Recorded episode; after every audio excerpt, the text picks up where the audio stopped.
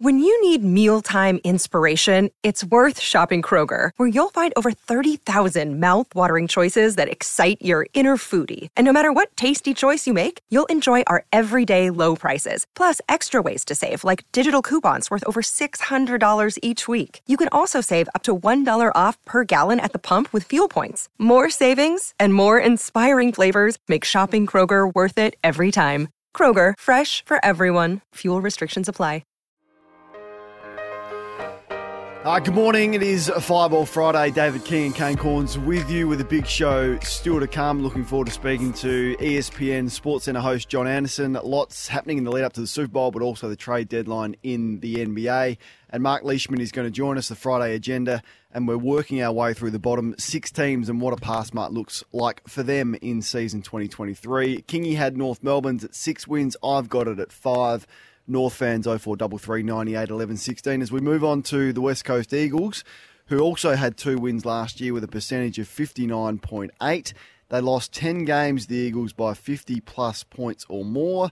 There was um, mitigating factors around that in, in terms of COVID and, and injuries and all sorts of, of chaos. They take on North Melbourne in round one. So when we look at um, last year's bottom placed and second bottom placed teams, Kingy. They face off in round one. That's going to be a huge game.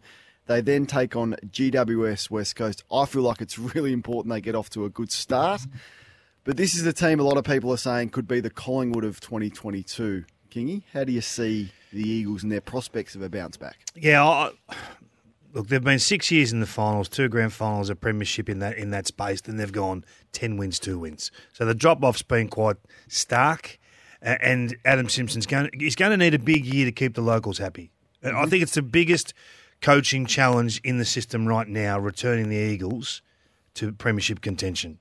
How quickly you can do it, whether it involves the stocks that are on hand now or a fresh set, is the is the challenge. But well, let's take a step back before we go forward. Last year, Yeo, Nick Nat, McGovern, Gaff, Kelly, and Sheed. So there's six players who you would say was the bulk of their leadership group. Missed 70 games between them. Yep. You can't win with kids. You can't. And we'll talk about Hawthorn later on, and we'll talk about, you know, we've touched on the Kangaroos. You need some sort of leadership around them. You- It doesn't matter what methods you're trying to implement. The young guys, they just can't stay with it, whether it's through through concentration levels are not quite there, not understanding the structural side of the game, or they're just not fit enough, or they're just not strong enough to win their own ball. So it's a huge challenge. I, I- don't know how many games they'll win. I- I'm thinking it's around that six to eight for me would be around a pass mark.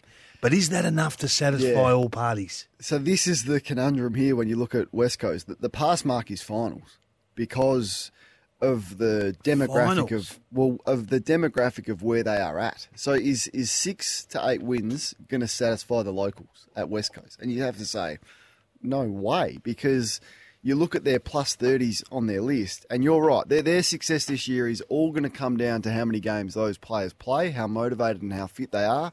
Uh, they're 30 year olds that need big years. Cripps has been a good player. He's 30 now. Darling's been a good player. He- He's 30. Got to get a lot out of him. Andrew Gaff, they need more out of him. He's 30 years of age now. Hurn, not sure. He's 35, so you can't expect too much. McGovern needs a big year. Naitanui needs a big year.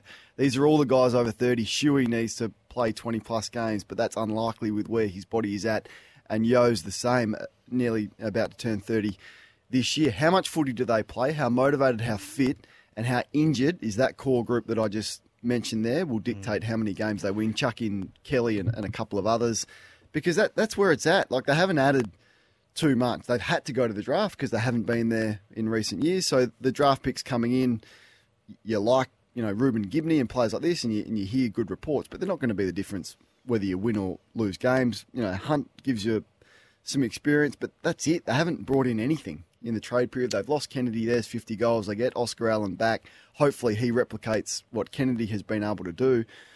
How fit is the group? How motivated? How injured are they? Will decide how many games they win. They're still going to be hard to beat at home. Yeah. So for me, a pass mark is finals. Mm-hmm. I don't expect them to play finals, and that's the really tough situation that uh, Adam Simpson and the Eagles are in. Well, I think y y your pass mark has to be achievable.